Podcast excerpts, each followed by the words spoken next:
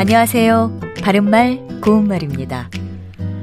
KBS 1텔레비전에서 방송되고 있는 우리말 겨루기에 나왔던 문제를 짚어보겠습니다. 오늘은 뜻풀이를 듣고 거기에 해당하는 표현을 맞히는 문제입니다. 형용사로 매우 대견하고 칭찬해줄 만하다. 이런 의미를 갖고 있는 여섯 음절로 된 표현은 무엇일까요? 이 문제의 정답은 신통방통하답니다. 예를 들어, 어린 것이 벌써 한글을 읽으니 참 신통방통하구나. 이렇게 말할 수 있습니다. 신통방통하다에서 앞부분에 있는 신통하다는 귀신 신자에 통할 통자를 쓰는 신통이라는 한자어에 하다가 붙은 형용사입니다.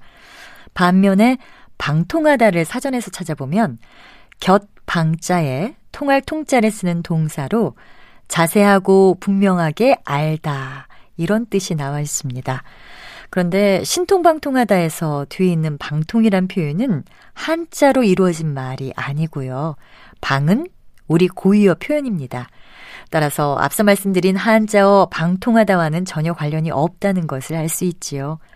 이와 같은 내용을 참고해 보면 신통방통하다의 경우에는 신통과 운율을 맞추기 위해서 별 의미가 없는 방통이란 표현을 넣은 것으로 보입니다. 바른말 고운말 아나운서 변희영이었습니다.